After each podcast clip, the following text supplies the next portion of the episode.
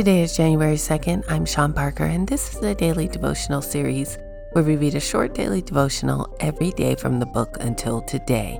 Daily Devotions for Spiritual Growth and Peace of Mind by Iyanla Vanzant. The theme of the month for January is life, and the quote of the month is If there is a day you have eaten until you were full, if there's a time of joy you can recall, if you have escaped even once the clutches of death, if you can remember one or all of the above, then you have something to be grateful for. Let's jump into today's devotional. January 2nd.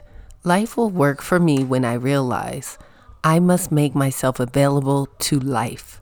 The highest form of service you can offer to yourself and God is to spend time each day in silence. This is time to spend with your true self. It is time spent being available to the source of your life and the force behind your life. Time spent in silence is time spent in contemplation of your purpose in life. It is time spent to gain clarity and build confidence. It is time spent strengthening your mind, clearing your heart, and fortifying your spirit. Time spent in silence each day serves the greater you and is therefore time well spent. The highest form of love you can offer to yourself, to God, and to those you love is to spend time each day calling on the presence of God, the name of God, and the light of God. Time spent calling on God's presence strengthens you. It is time spent in recognition of your dependence on the Creator and Giver of life. Time spent calling on God's name opens your soul to be filled with the essence, the energy of God.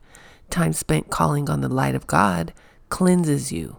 It gives you access to the sweetness of life without the struggle and drama we humans are accustomed to experiencing.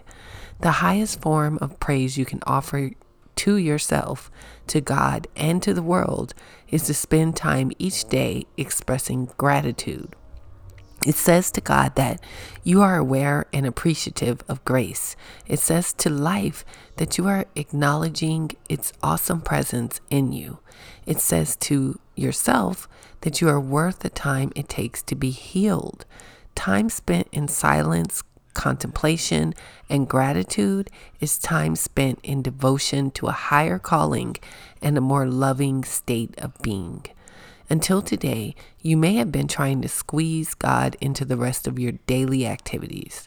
Just for today, give God a full 10 minutes of your time when you silently call upon God's love, God's name, God's light, and God's presence in your life. Today, I'm devoted to spending quality time with God. Yes, if you listen to my regular podcast episodes, you know that I'm a proponent of meditation and silence. I love silence. And I hope that this message helped you as much as it's helped me. Until tomorrow, peace.